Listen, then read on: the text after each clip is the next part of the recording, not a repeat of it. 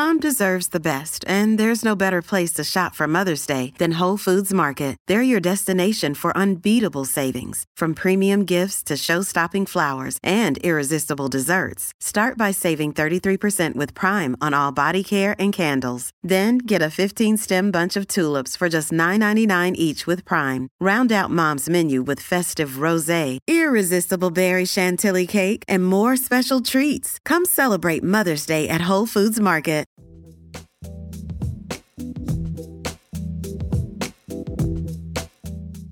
Hello and welcome to Scran, the podcast that champions the Scottish food and drink scene.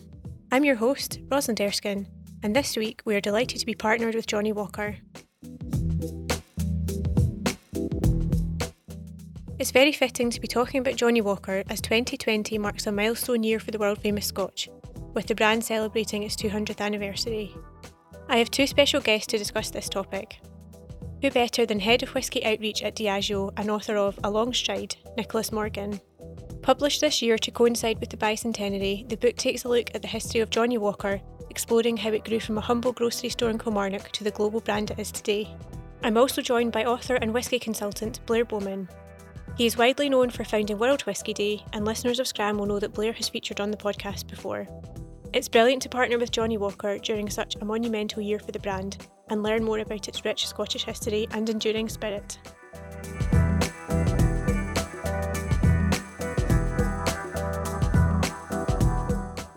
On this episode of Scran, I'm joined by Nicholas Morgan and Blair Bowman to discuss the history, legacy, and brand longevity of one of the most famous and recognisable bottles of whisky, Johnnie Walker. So, hi, Blair and Nicholas, how are you both? Fine, thank you. Hi. Just going to start with Nicholas. You've written a book on Johnnie Walker, which I have here, titled A Long Stride. Don't know if anyone can see that. Oh, yeah, snap. For those that don't know, can you tell me a, just a brief history of how Johnnie Walker came to be? Obviously, it all started in Kilmarnock. Yep. So John John Walker was the son of a farmer who leased a farm at um, a place called Todrigs, just outside Kilmarnock, who's called Alexander Walker. He died in 1819 and uh, his estate was sold. That's his cattle, all the chattels and goods of the farm. And the proceeds of that, or some of the proceeds of that, were invested in a grocery shop, uh, which was opened in 1820. And that's the start of the Johnnie Walker business. John Walker was a grocer, ran the shop for about 35, 37 years. And during that time, built up a speciality in blending Scotch whisky. So that was when blending Scotch whisky was really just starting. And by the time John died, he was still just a grocer, but he had a very successful local business in selling blended whisky, both retail and wholesale. And his son took over the business and exploded it into a global concern in about 20 years. Quite remarkable. So that's sort of where the business started. I'm assuming it wasn't a common thing for a local grocer to start making blended whisky. No, actually, it, it, was very common, and there were there were twenty or thirty other grocers in Kilmarnock who were all doing exactly the same thing, and there would have been in every sort of town and city in in Scotland. So blending had been going on since the late 18th, early 19th century, sort of informally. And during the period that John was in business from the 1820s, it became more of a commercial proposition and real business proposition and then some of the laws around duties and taxation and whatnot were changed in the early 1860s. And that's what allowed um, John's son Alexander to really expand the business massively and to, and to take his whiskey around the world. And was there anything in particular that made the Walker family different from other whiskey barons of the time? Yeah, well, the whiskey whiskey barons were really a bit later. So you're talking about the 1880s and the 1890s. So it's the point point at which the second generation of the Walker business hands over to the third. And the whiskey barons, as they're described in the literature, were known for their for being flamboyant. They indulged in what we would call conspicuous consumption, castles, racehorses, works of art, all this sort of thing. And um, some of them were, were publicity seekers. I mean, it was part of their business. They were entrepreneurs like you might think of Richard Branson today, you know, they, they were public celebrities, but the Walkers were not. The Walkers were, in, in, in, in that respect, quite conservative. They hid their light under a bushel, although they were almost certainly the biggest whiskey company in the uh, late 19th century. They, they rarely advertised. They were driven by this sense uh, that if you made the best whiskey, it would sell itself. Quality will sell on its merit, was one of Alexander Walker's phrases.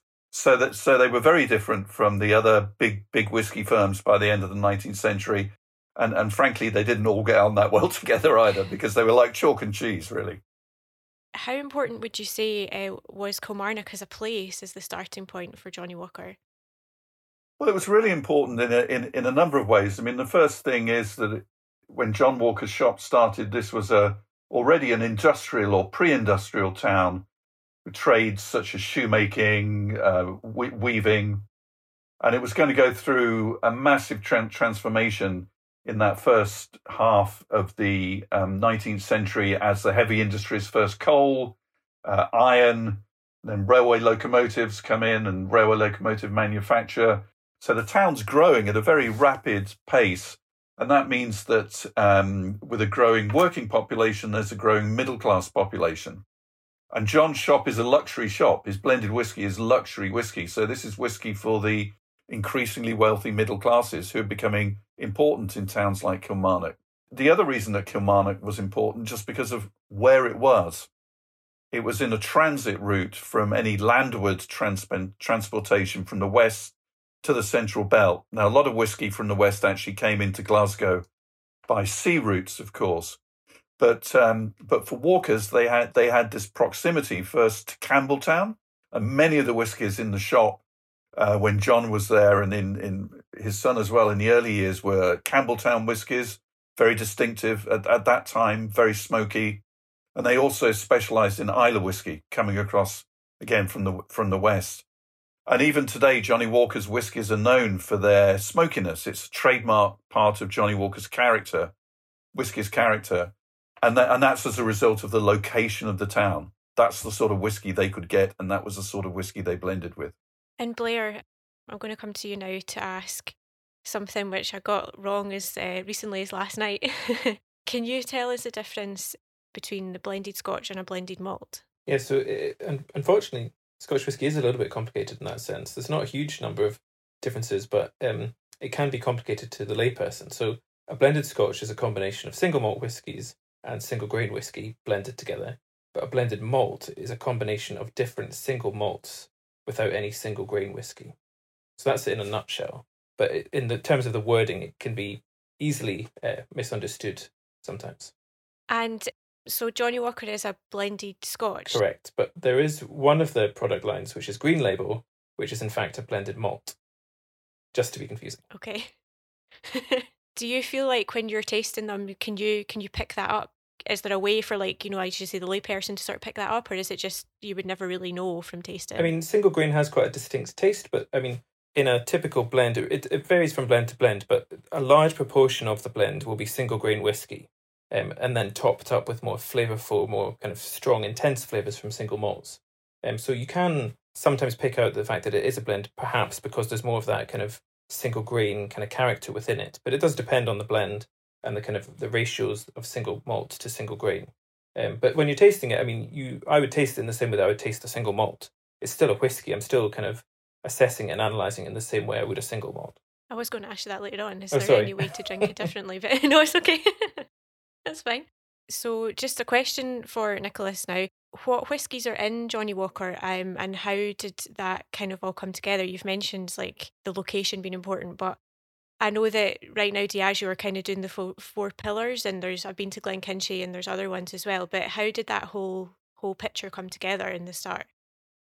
So, uh, as I said slightly earlier, you know, in the, in in the early days, the whiskies that, that were were in the uh, Kilmarnock shop, and then the cellars of the Kilmarnock shop were, were very much, as it were, local whiskies. They were what were easy to obtain. Um, as the business develops into the 1860s and 1870s, you just see a much broader array of uh, single malt whiskies and grain whiskies being kept in uh, in the inventory, and that reflects a number of things. It re- reflects an increase in the number of distilleries around Scotland, particularly as you get into the 1880s and 1890s, And it also reflects better transport. So it's easier to move whiskey around. There's a railway up in Speyside bringing whiskey down to the central central belt and, and so on and so forth. So the the growth in the number of whiskies that they have in their in their inventory just just reflects the general growth of the category. But there was always that strong emphasis on um, West Coast flavors, as I've said earlier. So that that was one of the things that you always find in the in the stock books. Of course, as to what goes into Johnnie Walker today, well, we have a number of different blends, and it's all top secret. There are only a handful of people in the company that know that, and uh, I'm not one of them. I can tell you. Just a question for both of you. Why do you think blends were so popular for so long, and what caused them to fall out of favour somewhat in sort of recent years? I know they're they're coming back now, but they had a long period of not being as popular. If you look at Scotch whisky in the 19th century, it was blends that drove all the growth, and it was the, if you like, the perfection of the of the art of blending which brought a very palatable whiskey to populations in England and then around the world who were simply not familiar with Scotch and who would have found drinking single malts extremely difficult. I mean, single malts are sort of grown up drinks, if you want to call them that, and they, they take a bit of time to appreciate and get used to. And one of the things that's a, a very strong story in the book is, in fact, how consumer taste drives blending and drives actually a trend towards lighter whiskies in the late 19th and early 20th century, particularly as people began drinking scotch with soda. Um, although, when I talk about light whiskies, I think by today's standards, we would probably consider them to be quite heavy because that lightening of character has um, has gone on. So I think why blended scotch was so successful was that it brought a drink to people that people wanted. It was a drink of consumer choice. Now, of course, blended whiskey still far outsells any other sort of scotch. I mean, it's about 90% of the whole category. But over the past um, 25, 30 years in particular, there's been a, a booming in growth in single malts, people looking for more particular flavours, wanting to explore the whole variety that only Scotch whisky can give you because there are so many different tastes and flavours amongst its single malts and grains and so that's that that's knocked in a bit on uh, on the sales of blends. But as I say, globally, blends are still around 90 percent of all sales, and at the moment are doing pretty well. I mean, I'm not sure what Blair would say about that, but that would be my view. Yeah, I would agree. I mean, uh, I thought as well you might touch on the kind of the phylloxera having a kind of little part in the story of kind of pushing uh, blends. People used to drink cognac, and then unfortunately, this kind of uh, vine disease came to France, which uh, kind of basically decimated all the vines, so there was no cognac available. Um, so people kind of shifted to something else, and Scotch happened to be kind of there at the right time. That's that's often quoted quite often. Um, but in terms of the kind of the move at the moment and more recently, I think it's been driven actually by education. I think the fact that consumers are becoming much more educated and understanding why single malt is what it is, why is it unique, and actually why you pay a premium for it because it's crafted and it's skilled and it's it's well aged and it's well matured and the quality of the casks and and so on. But I think, unfortunately, kind of blended whiskey anyway has been through a bit of a, a patch where it has been seen as kind of inferior or kind of uh, less premium, basically, because it's cheaper. But the reason it's cheaper is because it's cheaper to make because of the, the scale that it's done in and the fact that it uses single grain, which is a you know slightly cheaper product to make and so on. So I think now that there's more education, I think people are kind of starting as uh, coming into the category of Scotch whisky through blends and through the work that Johnnie Walker's done promotion promoting cocktails and different ways of appreciating Scotch whisky is a great kind of stepping stone and gateway into the category. But then once you've kind of experienced kind of what you enjoy within that, you can then go off as as they've kind of done with the four corners, and you can explore the different aspects that go into these flavors and understand why they are you know different. And the the thing that really attracted me into whiskey in the first place was when I learned that you know all single malt whiskies are made from the same three ingredients: water, malted barley, and yeast. They all use the same process, more or less, the same raw materials, the same you know way of manufacturing it, but they all taste so unique and so profoundly different. And I think once consumers learn that and start to understand why they're different, that's where they get this bug and they want to go and explore and find out more about why they're different. So, anyway, so I think that's kind of the way that people are often moving at the moment through Scotch whisky, but starting with blends as the kind of gateway into the category.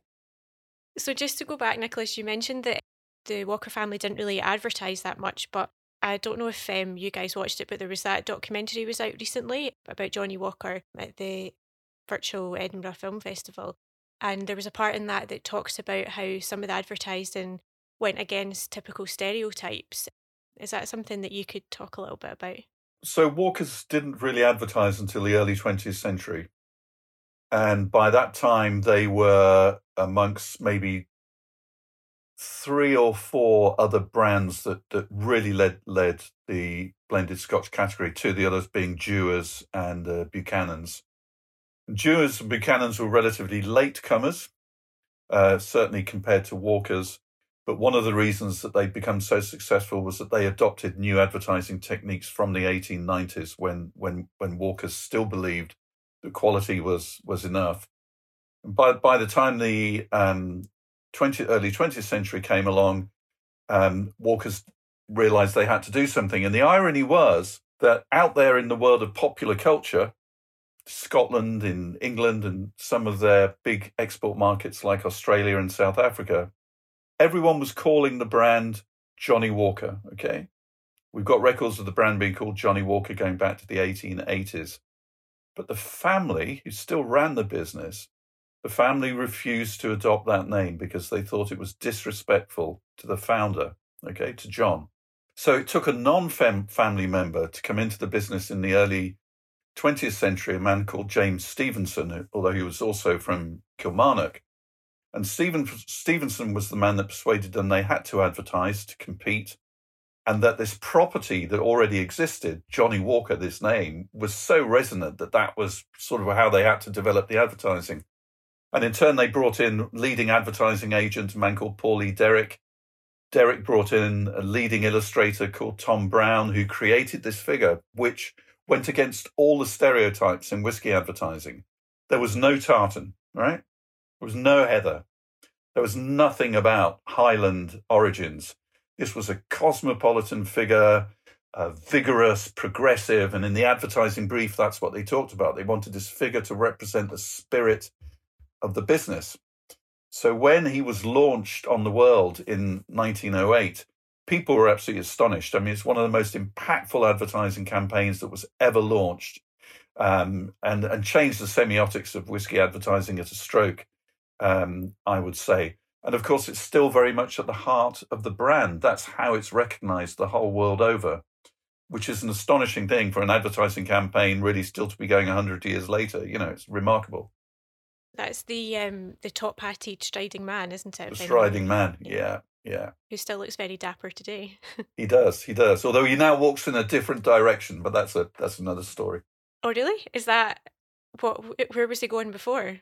Well, he was going. He was going from, one way, left to right. Then now he goes right to left, or the other way. But the point was, he was when, when the brand was not doing so well in the late 1990s.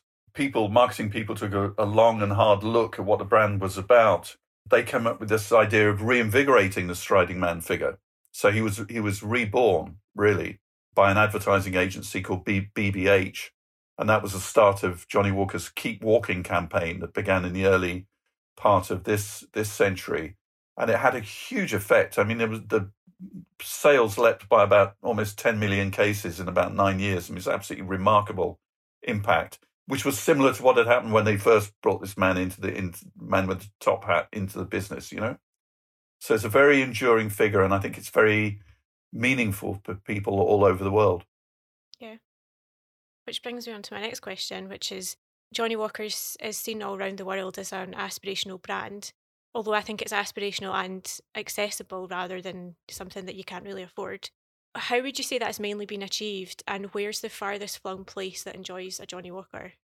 Yeah, I mean, you're quite right about aspirational and accessible. I just pick up on that point, and and I think we shouldn't forget here we look at Johnnie Walker Red Label in a particular way. But in many markets around the world, Johnnie Walker Red Label is considered to be a huge luxury purchase. So uh, diff- different markets, different cultures see these brands in slightly different ways. In um, in 1880, Walkers were already exporting to Australia, South Africa, New Zealand. They were in Egypt. They were in um, South China. They were in uh, Penang, Singapore, Hong Kong. So the global reach of, of Walker is astonishing, and they were selling in something like 120 odd markets just at the end of the first First World War. So people have been enjoying Walker whiskey in the most far flung places for well over a century, if not a century and, and a half. And that's one of the remarkable things about the brand, I think. And, and undoubtedly, as as some of the old guys I talked to who'd worked on the brand in overseas export markets in the 60s and 70s told me the thing about the brand was the man in the top hat, the square bottle, and the label at this sort of 20, 22, 24 degrees angle. It sort of changed a bit over the years. And that gave it this sort of instant recognition wherever wherever you went. And and and broadly speaking, there isn't a corner of the world, even the most hidden corner of the world, I imagine, where someone hasn't sat down with a bottle of Johnnie Walker at some point over the past two hundred years. Blair, do you have anything to add to that? Can I ask you a question, Nicholas? So I've often heard cited that before the very first bottle of Coca Cola had left the shores of the US and come to Europe, Johnnie Walker was already available in 100 markets. Well, that figure, Blair, that I mentioned 122 markets, I counted them up. That was a long time ago, but that was a piece of work that I did years ago. And Coca Cola at the time was sold in three markets wow. United States, Canada, and Mexico. Because they often say the same about Coca Cola being a kind of globally recognized name and brand that even, you know, in the most far flung locations, you can say Coca Cola and people know it. And I think you're right. I think the same can be said about Johnnie Walker for sure. Absolutely, and and Johnnie Walker was there a long time before, before yeah, exactly. Coca Cola. Yes. Yeah. Like you, you mentioned the bottle and the label, and that's something that brands are striving for. Like today, you know, the amount of brands that are launching trying to get a distinguished bottle and a distinguished look on the back of a bar. Was that a conscious decision by them, or was it just something that was at the time something that was just done, like the, the shape of the bottle or the way the label was? I mean, for for a while they were using both round and square bottles, and they settled on the square bottle as as the thing that was going to be for the brand. But the uh, the slanting label was the most deliberate thing, the most deliberate thing. And there's a trademark case in the early 1880s in the Court of Session in Edinburgh, and they talk about this this design being deliberately to make it a distinctive and recognizable package. So it was a very very well thought out thing not just the angle of the label, but the name Johnnie Walker around the closure, which is still there um, today in script. Everything about it was brilliantly thought out, and that was done by John Walker's son Alexander and by a printing firm in Kilmarnock called Smiths, who must have done all the original designs. Brilliant, absolutely brilliant. Can I just come back to one of the points we talked tonight about the aspirational side of it? Something I think that is particularly clever about the whole kind of Johnnie Walker range is the fact that it has this kind of leveling up that you can go through as a kind of consumer. So your starting point might be John Walker Red, as it's the kind of entry level point, but you can go all the way through, explore different flavors. You know, going on to black, double black, you know, gold, um, up to kind of blue. But now you can kind of go beyond blue into the kind of John Walker range, which is kind of ultra premium, ultra luxurious. But I think, unlike lots of other brands, it is quite amazing that it can straddle from really the kind of entry level affordable, you yeah. know, but still a premium, still a luxury product for most people, but all the way through to the kind of most luxurious liquid you can ever have a chance to taste. And I think that's quite special about it. Yeah. It's remarkable. Something something for every palate and something for every pocket.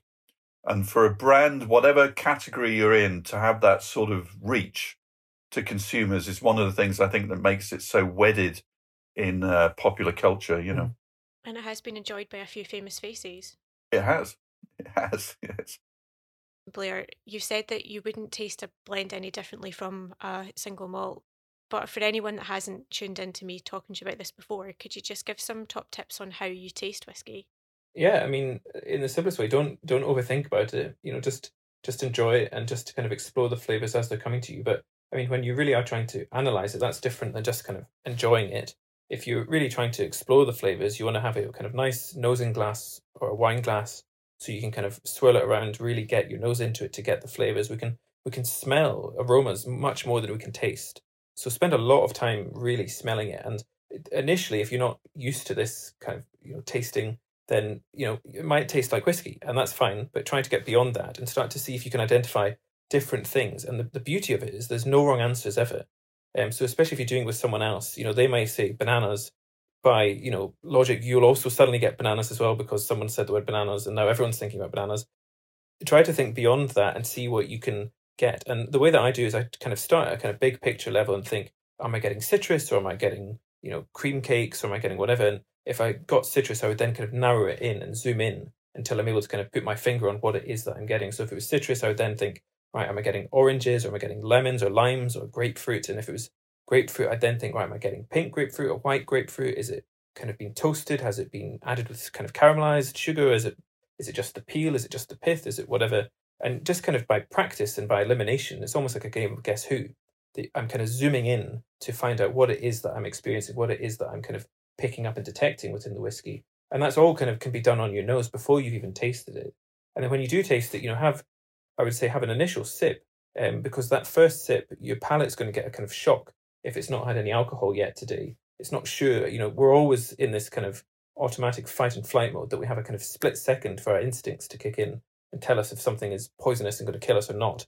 Um, so especially if this is the first time you've had alcohol that day, have a first sip and not worry about it too much. Just kind of experience it and then have a breath and then have a second sip. And on the second sip, I would say try and leave it in your mouth as long as you can to really kind of chew and extract all the flavors. If you're just doing a shot of whiskey, you're trying to get the experience over with as fast as possible. And you're just going to experience alcohol burn. It's going to hit the back of your throat. Your body's going to go into that shock mode of thinking, oh my God, there's alcohol here. What is this? And you're not going to experience any of the flavors. So the kind of main messages I would say is kind of don't worry about it, just enjoy it and take your time and see what you get and remember that there's no answers in what you're tasting. And that's also a good uh, indication as to why shots aren't a good idea. Yeah, I mean, ever. definitely. I mean, I just I wouldn't encourage anyone to drink shots. You should drink this responsibly, but by drinking a shot, you're not actually experiencing this incredible craft that's been put in front of you. And the the kind of slightly kind of I don't know sad thing about drinking whiskey is as soon as you drink it, that experience is lost. It's not lost, but it's, it's gone. It's finished. You can't replicate it. Um, and you know, I'm sure Nicholas is also very lucky to taste very rare and incredible, you know, whiskies, and I'm very fortunate to do that as well sometimes. And there's quite a special moment. You know, all of this whiskey's life has been waiting for this moment to be in a bottle. You know, transported to the other side of the world to some far-flung location. For example, it gets opened, it gets shared around with your friends and loved ones. It gets in the glass. You know, you get the glass to your mouth, and you you nose it, and then as soon as you swallow it, that kind of moment is finished. All of its preamble, all of its journey has led up to that point. Um, and I think, especially when you're talking about, you know, really exclusive and kind of rare whiskies, there's a kind of slightly strange element there that that, that whiskey is becoming kind of closer to extinction every time, especially if it's a single cask whiskey or a particularly old bottle. You know, as more as that's consumed, you can't ever bring that back. And I think that's something quite unusual about whiskey in the kind of other world of luxury and kind of art and fine goods and whatever, you can multiple people can experience art. Artwork can be sold multiple times, generations and generations of people can appreciate it. But with a bottle of whiskey, as soon as it's un, un you know opened up, that's it. You know, it's now to be shared with everyone that's getting a chance to experience it. But anyway, I'm kind of going on a little bit of a kind of romantic rant here. I get quite romantic about it, but I think it is quite a lovely, special thing about whiskey. And even at the kind of entry level side of the craft, you can still have those kind of moments. I think you're right, Blair. Of course, what I would say is that the skill of the blenders who put together something like Johnnie Walker Red or Johnnie Walker Black Label or Johnnie Walker Blue is that as far as possible, it's going to be the same every time you drink it. And that's that's a remarkable mm. achievement to you know to be able to to achieve that sort of consistency from batch to batch, bottle to bottle, so that you can guarantee to consumers that they will be able to replicate that very special moment. That's and that's yeah. the thing that sets blends apart, and certainly was one of the key factors in their success in the late 19th and early 20th century. That that these early guys who were doing it could achieve such remarkable consistency uh, in the product, so that you knew what you were getting uh, when you opened a bottle. And the fact that it's consistent you know, all the time, all around the world. You know, so if you're in Sydney or New York or Paris and you drink a Johnnie Walker Black Label, it's Johnnie Walker Black Label. You know, you just happen to be in a different environment. And when they when they introduced the Striding Man advertising in 1908, that was one of the things they put on the pack as well. Same quality guaranteed throughout the world. Yeah. Same quality guaranteed throughout the world. Yeah. So since we're chatting so much about uh, whiskey, do you guys have a favourite um, Johnnie Walker drink or serve or cocktail, or do you like to just have it straight on the rocks? I'm probably, certainly at this time of year, I'm probably a bit more of a um, Johnnie Walker Black Label with a cube of ice and a little bit of water in it. Um, but when it uh, when it gets warmer again, which I'm sure it will at some point, I'm quite fond of a highball. You know, so drink drink drink my Scotch long with um, with ginger ale actually, and a cube cube of ice and some nice garnish. It's really delicious way to drink whiskey, particularly if you're not that used to it, or, or if you're a bit frightened of it. Uh, the long highball, red red or black label drinks, absolutely great.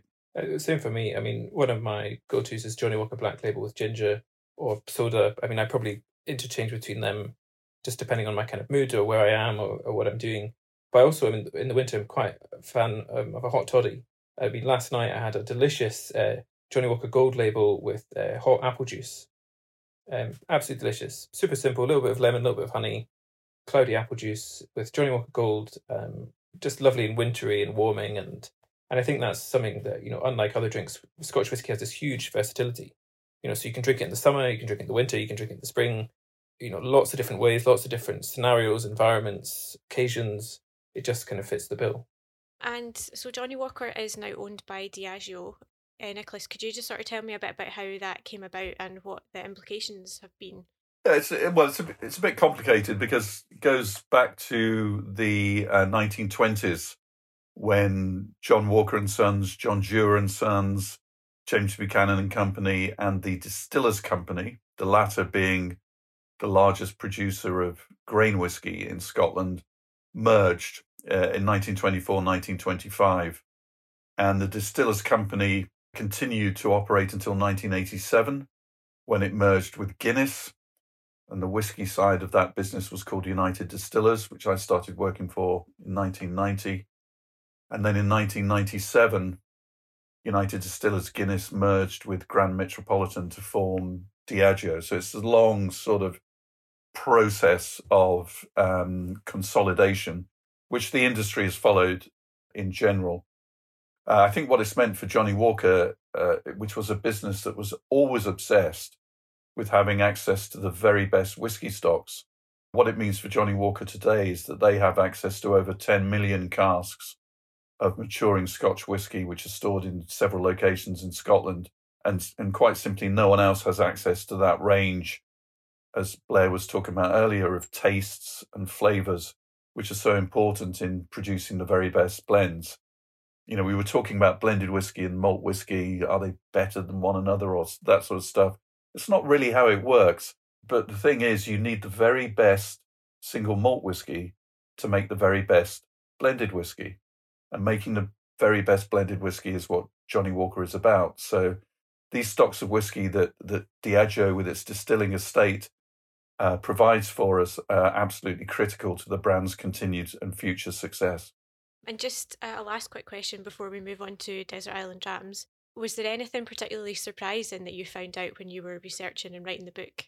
Well, I, I, I was surprised about the point about the family not wanting to use the name Johnnie Walker. I hadn't I hadn't known that before, and I hadn't known how strongly that name existed in popular culture from the 1880s. I think probably the other thing is just how how people consumed Scotch whisky changed so much over the 19th and 20th century. Because Blair was talking about hot toddies. Well, the classic toddy, which whiskey, sugar, hot water, and lemon, was really the most respectable way of drinking Scotch whisky up until some point in the 1880s and 1890s.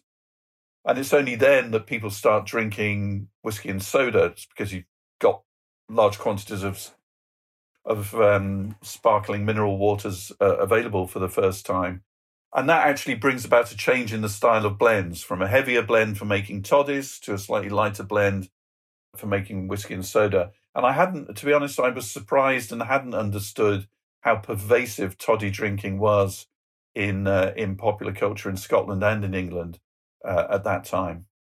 And Blair, is there anything from the book that you thought, oh, I didn't know that? I think it's just fantastic that Nicolas has spent so much time researching this. I know it's been quite a big project, and I think it's delight just really delightful now that we have access to this fantastic piece of history that kind of pulls the whole Johnnie Walker story together. Because there've been lots of pieces of information available, but it's now great to have it in a kind of single form.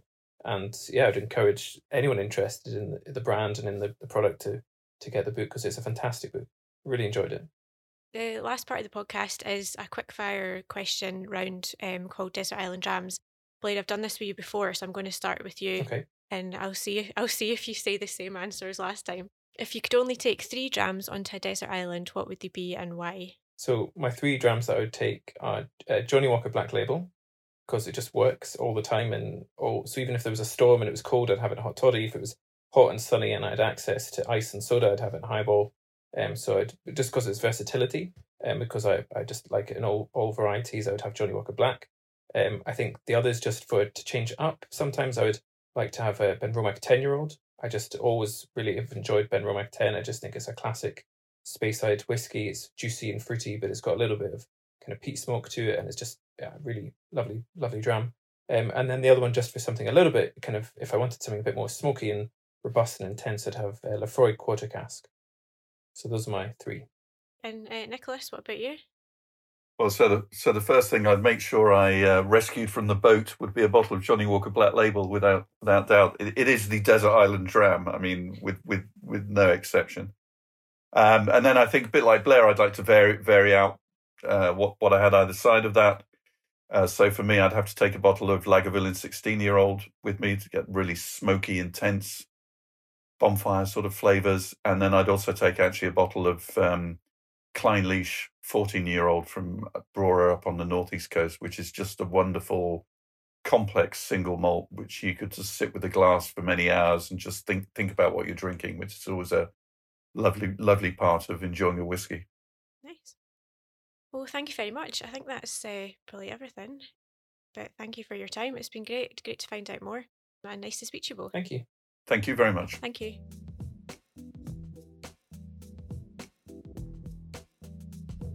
That was a fascinating interview from Nick and Blair.